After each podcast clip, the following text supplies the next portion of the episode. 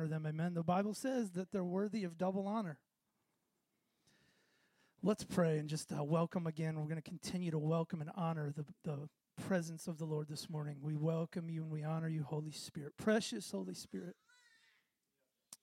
Lord, we ask that you would sanctify us by the truth. Your word is the truth, Lord. Even as we stand in the city of Waterville today, Lord, we ask, Lord, that you would wash us by the water of your word today.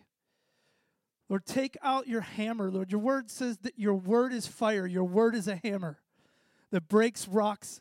Lord, break rocks of apathy and complacency and dead religion off of us today. We ask in Jesus' name.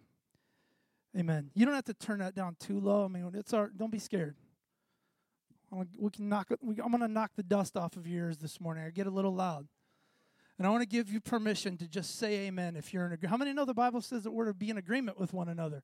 Well, we can express that by saying Amen, and it's okay to, to lift your voice today. I, I, I'm I'm kind of like that old school preacher that likes to hear the talking back. You know what I'm saying? Come on, somebody say Amen. Amen. Sorry for putting you on the spot. I love you, bro. Amen. Um, I want to talk to you this morning um, about a word that has become a bit of a bad word in the, the American church in the past decade or two, and that's a word called repent. Ooh, I didn't hear any amens there.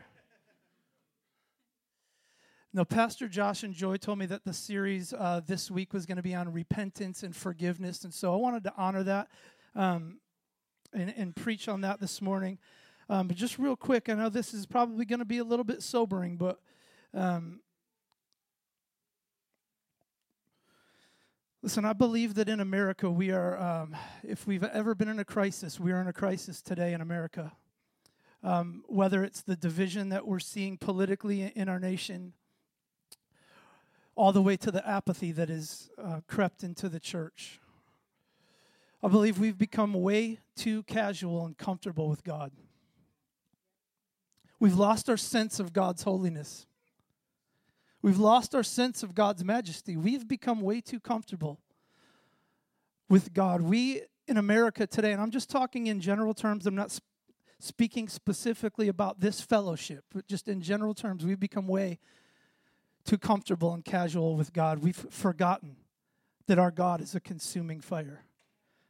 Like, I think we've forgotten that we're not down here to judge God, God judges us.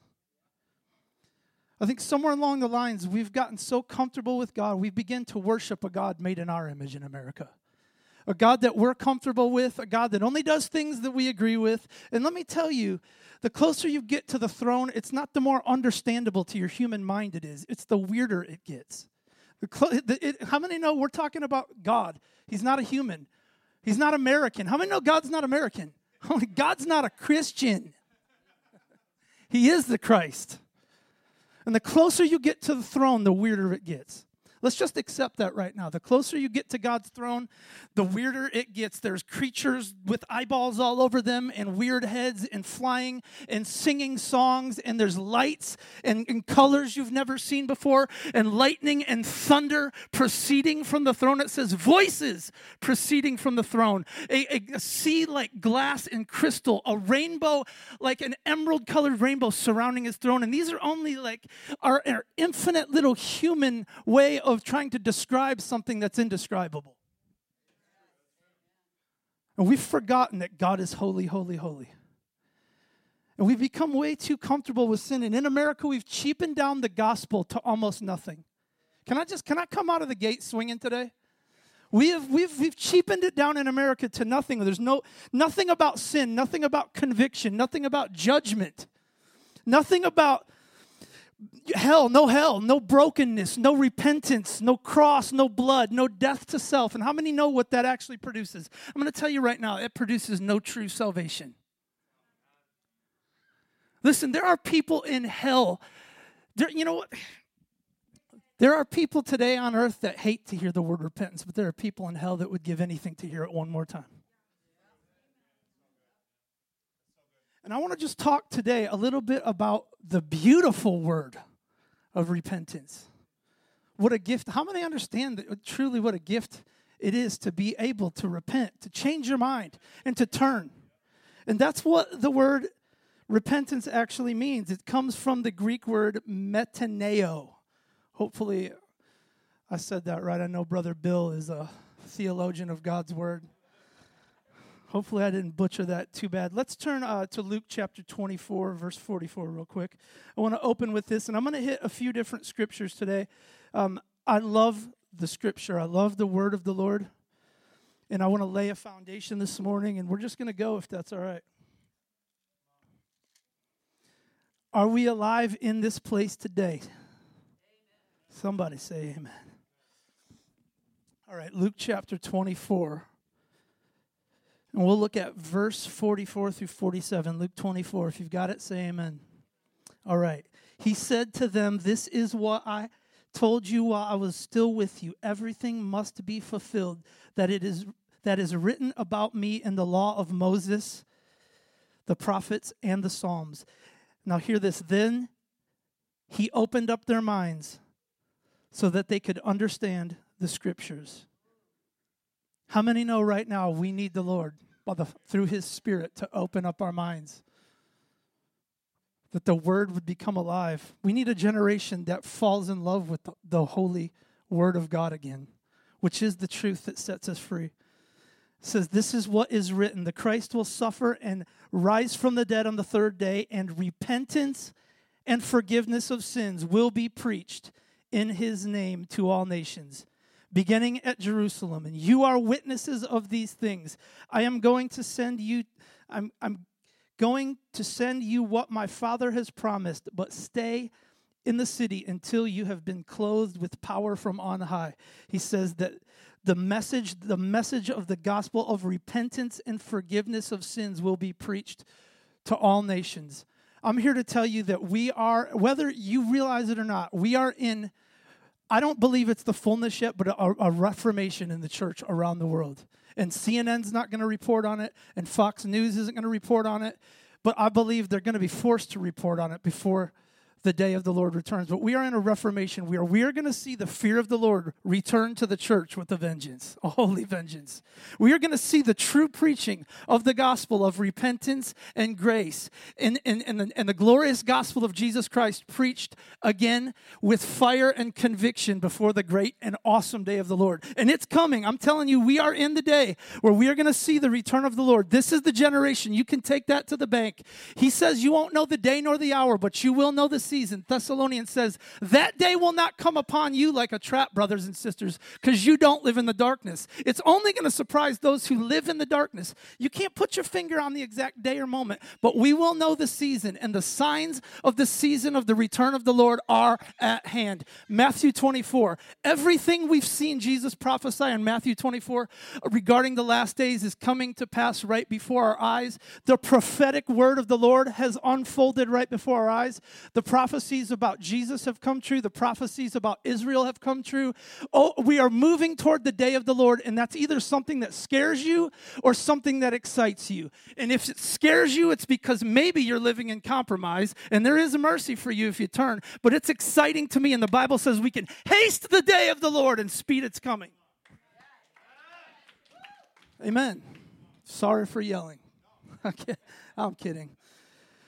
Amen. Um, but the word repent, let's just talk about that for a moment. How, we know that the scriptures, the, the Old Testament is translated from the Hebrew and the New Testament is translated from the Greek.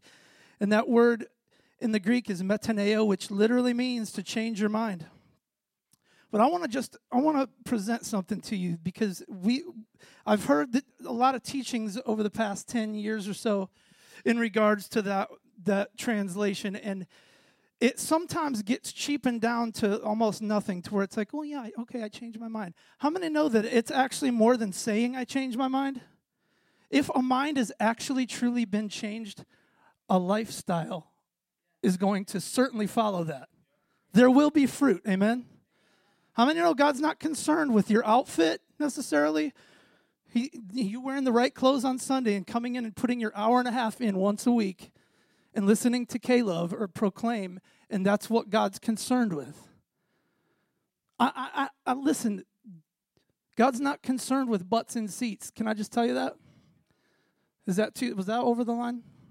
Listen, it's incredibly important to come to church, and the word says, Do not forsake the assembling of yourselves together, but gather even more so as you see the day of the Lord approaching. We're seeing the day of the Lord approaching. It is incredibly important on every level that we gather together. But God's not looking for someone to just put in their time.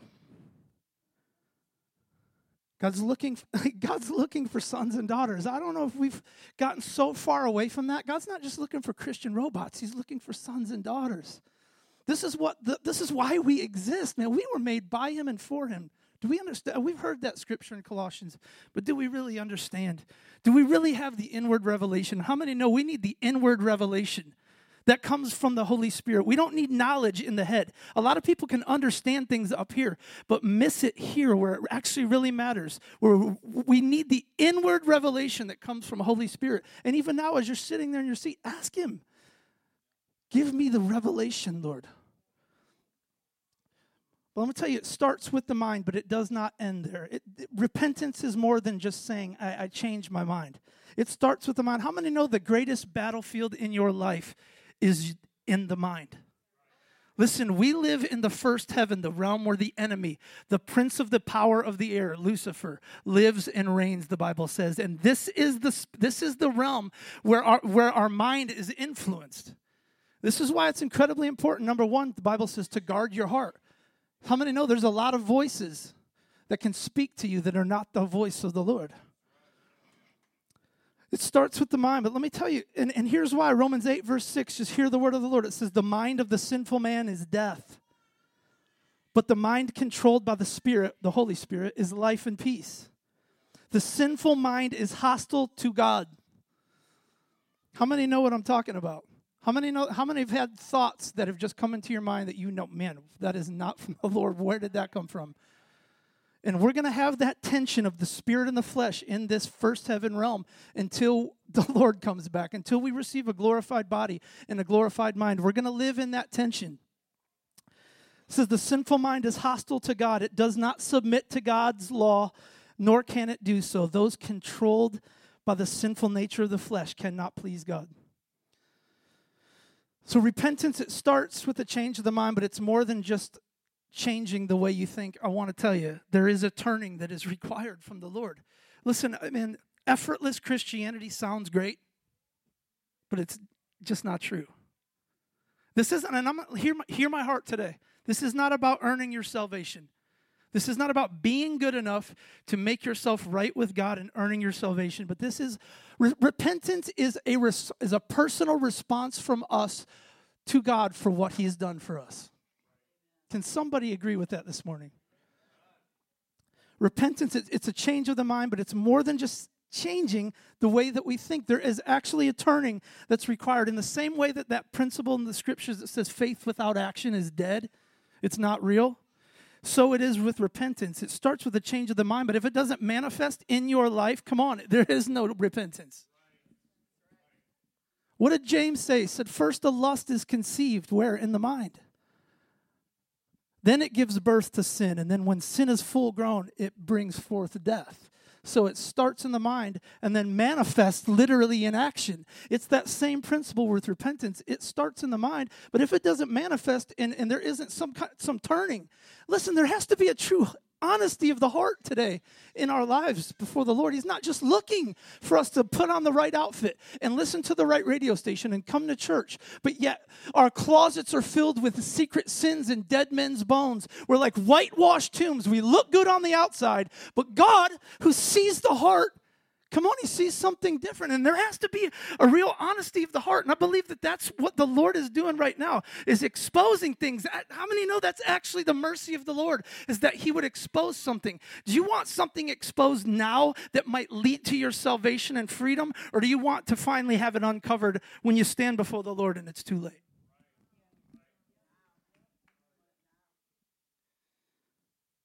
In that same way, that it starts with the mind, it has to manifest in our life. Come on, man. Talk is cheap, guys. We just need to get real. There really has to be an honesty of the heart. When we understand that there is true freedom available to us, I'm not just talking about freedom from the penalty of sin. I'm talking about freedom from the guilt and shame and the power of sin over your life. I want to tell you right now, I'm not talking about you being perfect the rest of your life. But if you think that your destiny is to live in that bondage of that thing that you've been dealing with the rest of your life, you've cheapened the blood of Jesus and the cross of Jesus and the power of the name of Jesus down to nothing. I tell you, the power in the name and the blood and the cross of Jesus has the power to set us free. It is for freedom that Jesus died for us, the Bible says, and to live and accept anything less is living far beneath what's available to you as a son or daughter of God. Amen. But in this journey that we call life, God takes us from glory to glory. And I want to tell you that it's in those seasons of in between glory to glory that will challenge your faith. How many know what I'm talking about? The ebbs and flows of this life. And, and, but we're called to continually yield ourselves to the Holy Spirit every single day. Listen, we've got to understand that God is a person. The Father is a person. Jesus, his awesome Son, our Savior, is a person. And Holy Spirit, God the Holy Spirit, is a person. We can actually have relationship with Holy Spirit every day. But he's called us to yield our minds and our hearts fully to the Holy Spirit every day, having minds renewed by the washing of the Word. How many know that that's one, one reason why we need this so bad? Listen, there's a lot of voices, there's a lot of opinions today, in, in politically and in the church. And some of it sounds good, man. And why do this, why do you think the Lord warns us over and over? Do not be deceived. Do not be deceived. How many know that deception?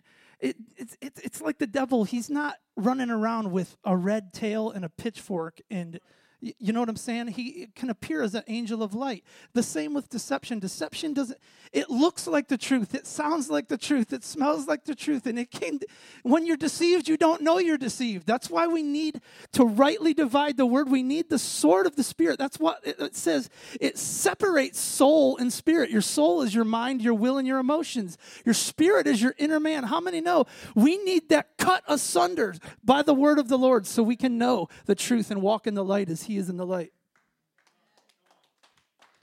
And I want to tell you, it is a process. Listen, I, I want you to be encouraged today that you, if you are expecting everything to be perfect overnight from a prayer, you might be disappointed. Listen, God can do anything. The suddenly of God is a real thing, and He suddenly can immediately do anything He wants. But I, I, what I've learned in my journey with the Lord so far is that it is a process.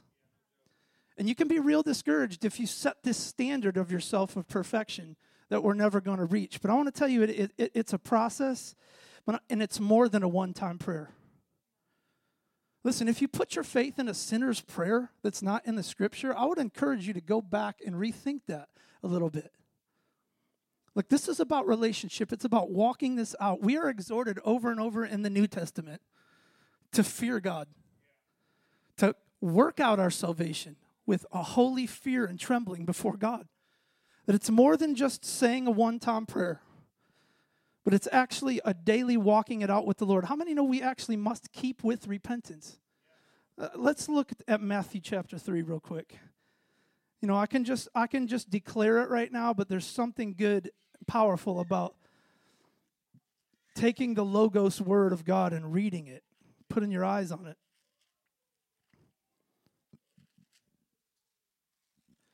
Matthew chapter 3. We'll go at verse 8. It says, Produce fruit in keeping with repentance. I want to tell you right now repentance is not a one time prayer, it's not a one time uh, thing that you do, it's a daily walking it out with the Lord daily walking it out, keeping with repentance. It says, produce fruit in keeping with repentance. And do not think that you can say to yourselves, We have Abraham as our father. What he's saying there is, don't, just because you're Jewish doesn't mean you're right with God. Don't, don't put your faith in your heritage, don't put your faith in anything but the Lord. I tell you that out of these stones, God can raise up children for Abraham. The axe is already laid at the root of the trees, and every tree that does not produce fruit will be cut down and thrown into the fire. I want to tell you again, it's not about being good enough on your own merit. It's not about being good enough that we earn our salvation, but I want to tell you the other side of the coin is that we do have a responsibility to individually walk this thing out with God. There must be a true honesty of the heart. I want to tell you what, what the, the, the book of Proverbs says. It says that the man or woman who conceals his sins, their sins, that means hides. The man or woman that hides their sins will not prosper. But whoever confesses and renounces them finds mercy from God. That's the honesty of the heart. There is a there, there, there's a we're called to confess our sins and renounce them. It's more than just confessing, it's also a renouncing, a breaking agreement with that thing. And here's the danger with certain sins is that we, when you partake in them uh, uh, on a regular basis in your life, year after year, it's like you, be, you hold hands with that thing and you, be, you become friends with it, and, it becomes part of your reality, and it becomes your friend. And there's a there's a, a shining of the light on those dark things in our life that are required from God in order to get free. How many know it's the light ex- that exposes the darkness? And it's those who confess and renounce their sins that find mercy from God. And we know that God looks at the heart. The scripture is clear God's not like man, He's not like us. He doesn't look at the outer appearance, He looks at the heart. And, he, and He's the only one who can change the human heart. Hear the word of the Lord, Psalm 51, verse 17. And this is coming from a man who we all know David did some great things for God and also did some terrible, wicked things in his life. And this is what he says he wrote through the inspiration of God's Holy Spirit. He said, The sacrifices of God are a broken spirit, a broken and a contrite heart, O God, you will not despise. What does it mean to be contrite? It means to show sorrow for what you've done, to be repentant.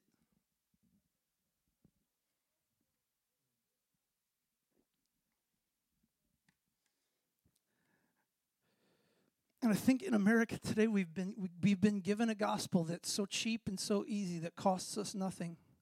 Nothing about picking up your cross and denying yourself and following after the Lord.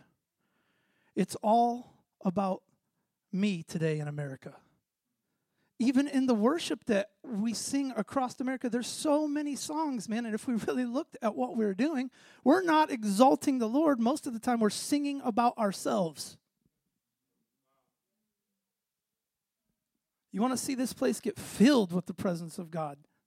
Exalt his holy, awesome name. Sacrifices of God are a broken and a contrite spirit broken and a contrite heart, oh God, you will not despise. It's that place of actually being honest with ourselves and with the Lord. And maybe that's the reason so many of us in America that claim to be Christians are not really truly walking, if we were honest, we're not walking in the freedom that is truly available to us because of guilt and shame. It's like this vicious cycle that sin produces. It separates us from God and produces this guilt and shame, and we have to constantly hide it all the time. And it's like this thing that takes on its own life. And, and the reason that you can't actually enter into true freedom is because you haven't actually done the ABCs, which is surrender and truly having an honesty of your heart before the Lord. Man, it's in that place of baring your soul before God, who already knows, anyways, and shining the light on it that you actually enter into a place where you can be free. Come on, and, I, and you need to hear that. Come on, if, you, you, if you've got cancer, you don't want to go to the doctor and hear him tell you you only have a cold. Listen, if I'm a good surgeon of the Holy Ghost, I'm not going to put a band aid on your gaping wound. There's got to be a deep surgery that happens so a real deep, true cleansing and healing can come. Freedom from guilt and shame. I want to talk about that for a moment because that is, that is the children's bread. Freedom is the children's bread. That's, that's what I mean is that belongs to God's people. That is what's available for us. Anything less than that is a lie from the enemy. I'm not talking about you're never going to say another bad word again the rest of your life. You're going to be crystal clean. But I'm telling you, there is freedom from the bondage and the power of sin and death over your life. It's available to you, and you'll never walk in it if you don't know and learn how to humble yourself before God, be honest with Him. And the third key, the main key here is learn how to receive. Listen, you will never receive from God if you've got your hands full with other things. Do you understand what I'm saying? You, have to be able to release what you think you know and in order to receive from God what he actually has for us. The word says, Therefore, if any man be in Christ, he is a new creature. The old things have passed away, and behold, all things have become new. I want to tell you right now, that is what's available to every single one of us a life where everything that's old has become new. Come on, are we alive in here today? That is something to shout for. Or unless you like the, the cycle that you've been living in, just go ahead and keep on doing that. But you know what the Bible calls that? A dog who returns to its vomit. Pastor jo- Josh, I, I, usually preach with a handkerchief so I can wipe my head, and I knew I should have brought it today, and I didn't. No, I'm, I'm, I'm good. I'm good. But if I start sweating up here, just no judging, okay? Probably not a great idea to wear a gray t shirt. Amen. I want to tell you, it's not just being free from sin and free from darkness. What's available to us is being free from guilt and shame. That's what it means to truly be forgiven. Thank you, brother. But I want to ask you do you actually really believe it? talking, do you really believe it on the inside? I want you to hear what the psalmist said, Psalm 103, verse 3. It said, If you, O Lord, kept a record of sins, O Lord, who could stand? But with you there is forgiveness. Therefore you are feared. I will wait on the Lord. My soul waits, and in his word I put my hope. I want to tell you that there is a faith required in this thing to believe what God says is true and to believe who He says He is and to receive from the Lord. There has to be a faith in order to receive. And I think that that's the wall that many people that attempt to become a believer, they eventually run into that wall because they were promised this version of, of Christianity or something that is really just nothing more than emotionalism and humanism. How many know it's not about a feeling? How many know that in this life you will have trouble? Listen, the prosperity gospel, it, it, God wants you to prosper in your soul. it's prospering in our soul that God wants. Listen, the Son of Man didn't have a place to lay his head. And ri- with great riches comes great responsibility. It, prosperity, I don't even think, is connected to finances necessarily. Listen, the Lord provides everything that we need, but I t- when I'm talking about prosperity, I'm talking about prospering in the soul. But if we don't learn how to receive, we will never walk in the destiny that God has placed on our lives in its fullness. And that is why we need that inward revelation from Holy Spirit on a daily basis. How many know that there's so much available when it comes to what we know, we can know about God? There's so much available. But most people live beneath what's actually available to them. Because I want to tell you right now, the things of God, the mysteries of God are not cheap. He puts fear, holy awe, and fear on his mysteries. He doesn't fling them around to every passerby. He doesn't give them to everyone who just walks and sits down in a church. He gives them to those who seek his face with all of his heart and with all of, the, with all of their soul. How many know that that's when God says you'll actually find him when you seek him with all of your heart and with all of your soul? And you can't fake it with God. You can't say, I've been seeking you with all of my heart and all of my soul if you haven't. He already knows. This isn't some like I'm um, putting some kind of religious pressure on you. But how many know when we need to be, we need a wake up call. Jesus, Jesus said it like it was. He called a spade a spade. He told the truth, even if it cleared the crowds out. We need to hear the truth right now in the American church that it's more than just coming and putting in our hour and a half a week and wearing the right clothes and singing the right songs. And, you know, what about the choir? Or what about the music? Or what about the chairs? And all the stuff that God doesn't care about. But what about the holiness, the one thing God actually is looking for? Without holiness, what does it say? Without holiness, no one will see the Lord. I just want to tell you right now when you see Jesus, you're not going to walk up to him and go, hey, buddy, thanks for dying for me.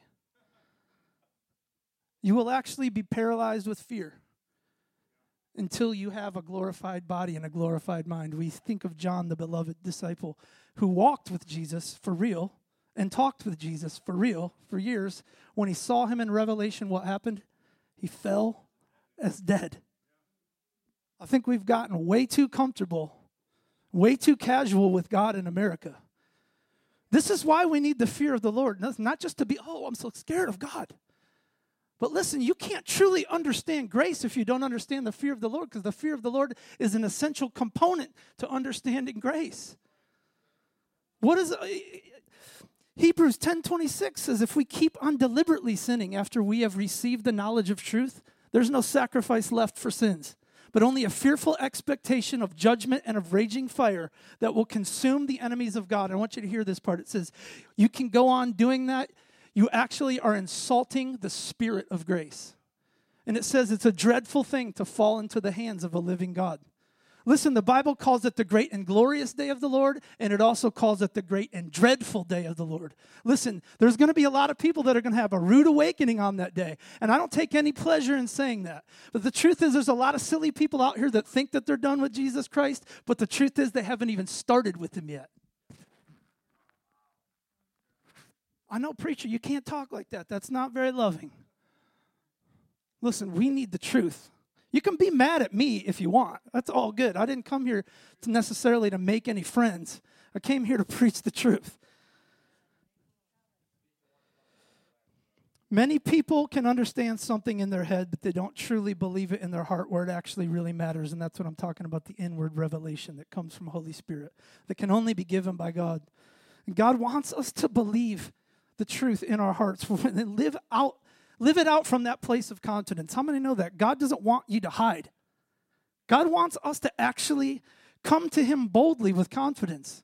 You can't, that's why we need to be confronted with the sin and the darkness issue, because that's exactly what keeps you from being able to walk to God in confidence. God hates sin because He loves people so much. God hates sin because He knows what it does to people. This isn't about bashing you with condemnation. Listen, the word says there's no condemnation for those who are in Christ Jesus. But we stop it right there. We don't quote the last half. For those who walk not after the flesh, but walk after the Spirit. Those are the ones who are not condemned. Isaiah 1, verse 18, hear it today. It says, Come now, let us reason together, says the Lord. Though your sins are like scarlet, they shall be white as snow. Though they are red as crimson, they will be like wool. Come on, praise God. What is he saying? Come, let's reason together. Let's talk. I will show you the truth. Let's turn to Micah chapter 7, verse 9, or verse 19, I'm sorry.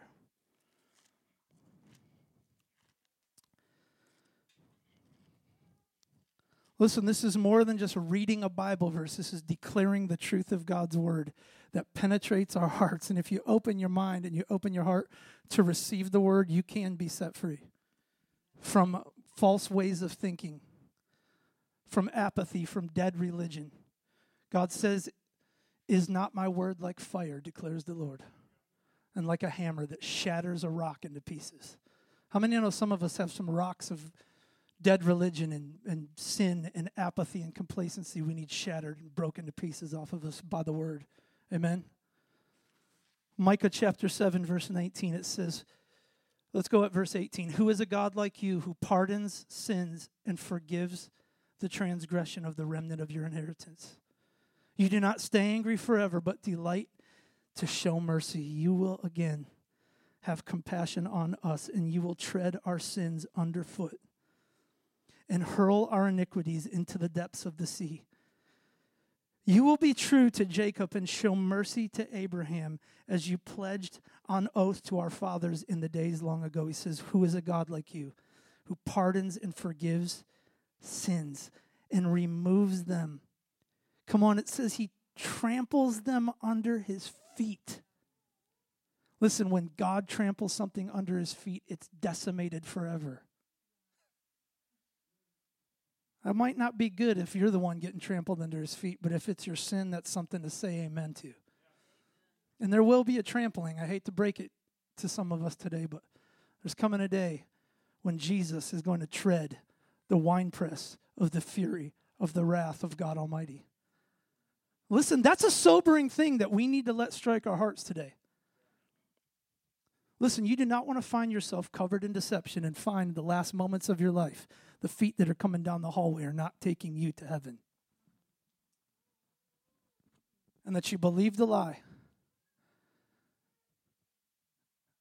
And again, this isn't about some kind of religious spirit of religion, duty placed on your back. But listen, man, we've lost our sense that God is actually knowing and watching and observing and seeing and listening. Guess what? He knows about the things you send on your phone. That's not private, that's not kept from God. Or the things that we look at.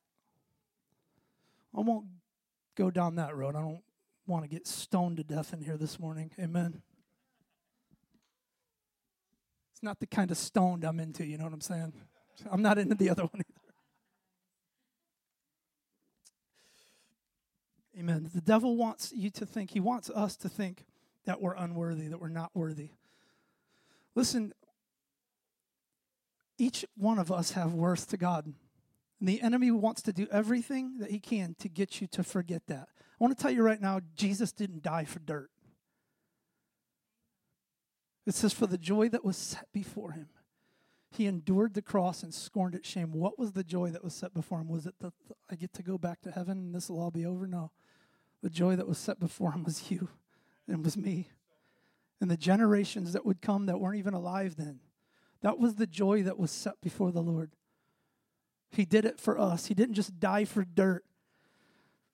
You know, we've got to understand, man, that we've got to break off that lie of the enemy that continually comes and whispers in your ear that you're not worthy. But what about what you did last week? What about what you did last year? Or you're unqualified. Listen, Come on, we've got to begin to break off the lie of the enemy. And you're the only one that can stand up and rise up in your life and break a generational curse and say, enough is enough, and stand against the lie and break the cycle that's come against you and your family. Only you can. Listen, you're the landlord of your body. You're the one that's going to stand before the Lord one day. You don't get to send an attorney, you don't get to send a representative. Mommy and daddy aren't going to go stand in your place. It's you, it's me. And what we do with what God's given us and what's available to us is incredibly important. And if you don't stand up and rise up and say enough is enough and begin to declare the word of the Lord, listen, your Bible on your bookshelf won't do anything for you. But the Bible becomes a sword when you declare it through your mouth with faith and you believe it.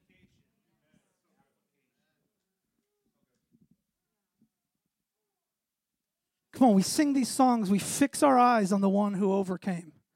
And listen, I want to tell you, it is more than just a lyric of a song. This is, this is the answer. We fix our eyes. Listen, the enemy wants you to continue to look at yourself, what you can change, how, what, you know, always looking at yourself when the answer is actually beholding the Lord. It's in looking at the Lord. Listen, whatever you behold, you will become like.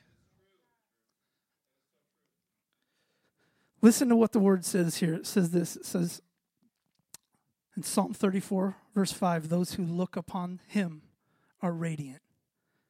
Their faces are never covered in shame. Do you hear what that means?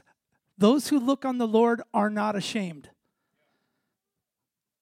That's what it means to put our faith in the Lord is when we continually look to the Lord. It's not what I could ever do, it's not what I've done that makes me righteous before God. It's putting my faith in Jesus when you continually look to Him as your source of, of life and forgiveness and love and everything that, that's good.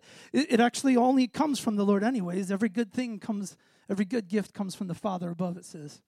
But it's in beholding him and the sacrifice of what he did and beholding the Lamb that we become like him. And it's in that place where shame and guilt begin to completely become washed off. Because listen, the tendency in the human realm is when we sin, when we fall, when we do some things to look at ourselves. And the natural tendency is actually to turn and run away from God. We saw Adam and Eve do it. They went and they hid. And what did Samuel say all those generations later to the people of Israel that were demanding a king? They weren't satisfied with God being their leader. They were demanding a king. And he and, and, and he calls the people out, Samuel. He says, even though all of this evil that you've done, you've all of this sin and wickedness you've done before God, don't turn from God, but turn to him. Listen, the natural tendency for humans when we sin, when we fall, when something like that happens, is we want to turn and run from God and hide from God. That there has to be a true honesty of sin. We, there's going to be times when it might happen, but I want to tell you what the word says. The word doesn't say when you sin, it says if you sin, you have someone who stands in your place. If you sin. But it's in those moments in life you might find yourself in don't hide from God. Don't run from God. Don't cover yourself with a garment of fig leaves. That, that, doesn't work, anyways, man. The only place to go is back to God, and it's in continually lifting up our eyes, the eyes of our spirit, our understanding every day, and looking to the Lord for everything for our forgiveness, for our joy, for our strength, for everything. In beholding the Lord, that's when we become like the Lord, and that is how you can get free from guilt and shame, is keeping your eyes on Jesus every day.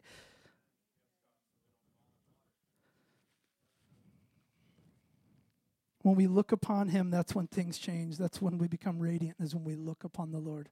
Those who look upon him are radiant. Their faces are never covered in shame. Man, that is so beautiful.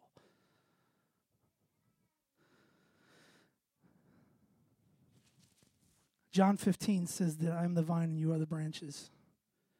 Apart from me, you can do nothing, Jesus said. This is what I'm talking about. It's way more than wearing the right outfit and coming to church for an hour and a half a week.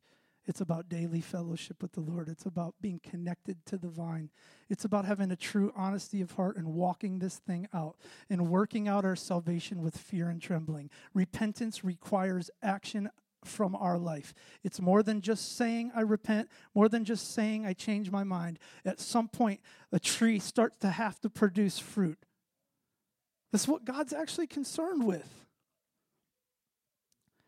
And Jesus said, I am the way, the truth, and the life. He is the life. Do we actually believe that He is the life, that everything we could ever need or want is found in Him? Don't let that ever become a cliche thing that you've heard so many times. Like, oh, God loves you. Jesus loves you. I know. You know, come on. Some of these things we've heard so many times, they, they've lost their power, they've lost their meaning. They're, they're, they're almost like nothing to us. Don't ever forget that apart from Him, we cannot do anything. It's in Him we live and move and breathe and have our being.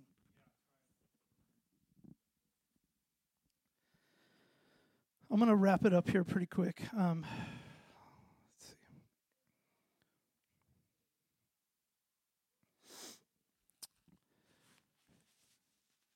You know, we've heard that song, some of us, anyways. It's an older song, Turn Your Eyes upon Jesus, look full in his wonderful face, and the things of this world will grow strangely dim in the light of his glory and grace. Come on, there it is when we look upon him. Listen, you can think about that mountain in your life, whatever it is, whether it's something that you're facing that is out of your control or it's a mountain of sin, whatever it is. You can look at that thing all day and all night till you're blue in the face and it won't change a thing. But things start to move and things start to change when you look upon the Lord. And the Lord God, He wants us to be secure in that. God does not want us to hide. Let's. Uh, we're gonna.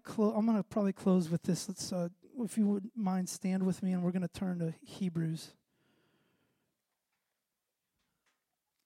chapter four.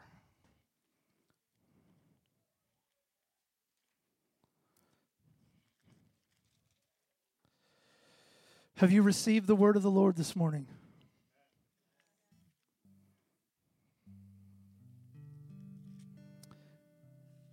Hebrews 4, and we'll look at verse 14. It says, Therefore, since we have a great high priest who has gone through the heavens, Jesus, the Son of God, let us hold firmly to the faith that we profess. For we do not have a high priest who is unable to sympathize with our weaknesses, but we have one who has been tempted in every way, just as we are, yet was without sin. So let us approach the throne of grace with confidence so that we may receive mercy and find grace in our time of need. Again, Romans 10, verse 11 says, Anyone who trusts in the Lord will not be put to shame. And I want to tell you, it's actually self righteousness to think that you can somehow be good enough on your own. But it's in the turning of our hearts fully to the Lord that we find mercy. Come on, let's just pray this morning. If you felt the piercing of the Lord this morning and the conviction of on your heart, man, I want to encourage you don't leave this place without doing business with God. Even right where you're at, if you know that there's things in your life that are violating God's word, that break his heart, that are not pleasing to him, come on, there's a mercy and there's freedom for you. But the first step is changing your mind and saying, Lord, I know that I can't live that way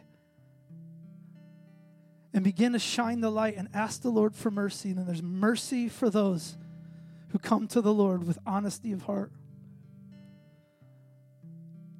The Bible says, Submit yourselves unto God, resist the devil, and he will flee. I want to tell you, the devil doesn't flee when you resist harder. It's not in the resisting, it's the turning to God. It's in the submitting to God. That's why it says, Submit yourselves to God and resist the devil and he will flee. But it's not in trying harder. It's in the it's in the submitting. It's in the turning that we actually find that freedom. I want to end with this. Philippians 3 verse 9 says that i may gain christ and be found in him. Not having a righteousness of my own that comes from the law but that which is through faith in jesus christ the righteousness that comes from god and is by faith I want to tell you today, it, the word says, without faith, it is impossible to please God. And I want to tell you, there is such a thing as God cannot be mocked. We do reap what we sow. And if we continually to sow seeds to please our flesh, from that flesh, we're going to reap destruction. The Bible says it clearly. But if we sow to please the Spirit of God within us from the Holy Spirit, we will receive eternal life. Father, I pray, Lord, by the power of your Spirit this morning, you would wash us. Lord, for those of us that are in this place today that are struggling with things, Lord, you know, and there's a mercy for everyone. Lord, I pray, Lord, that, that just for an increase of grace upon grace. Lord, I pray, Lord, for just the wind of your Spirit to begin to blow in our hearts today, Lord. For those that are ashamed, God, and are covered in shame, Lord, I pray, Father, that you would just shine the light of your mercy on them, Lord, and show us how to walk in humility. Show us, Holy Spirit, teach us how to come to God with a humble heart with an honesty of heart, Lord, for that. In that place is where we find mercy. God, I pray a blessing over my brothers and sisters in this place today and over this fellowship.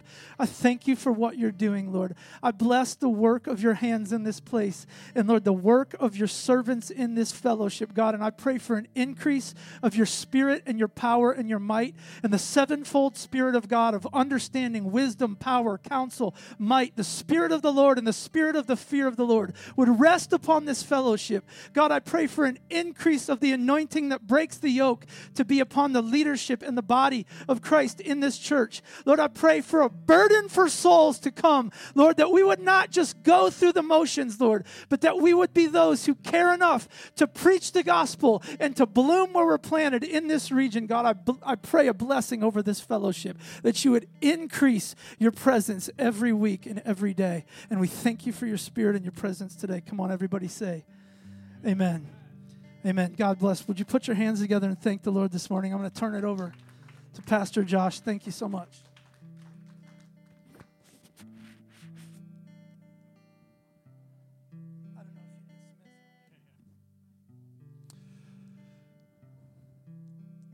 Man, you know, we um, want to kind of this journey up to Easter is is wanted to start it off with having an opportunity for repentance, and I just pray that that message just really penetrate, so that we could, you know, let go of uh, let go of that sinful stuff that really just has, you know, tries to have us. So, God bless you, friends. Thanks for joining with us today. Um, you can be dismissed. Go get your kids, or go get go get coffee or whatever you want to do. If you want to stick around, help us clean up, that's awesome.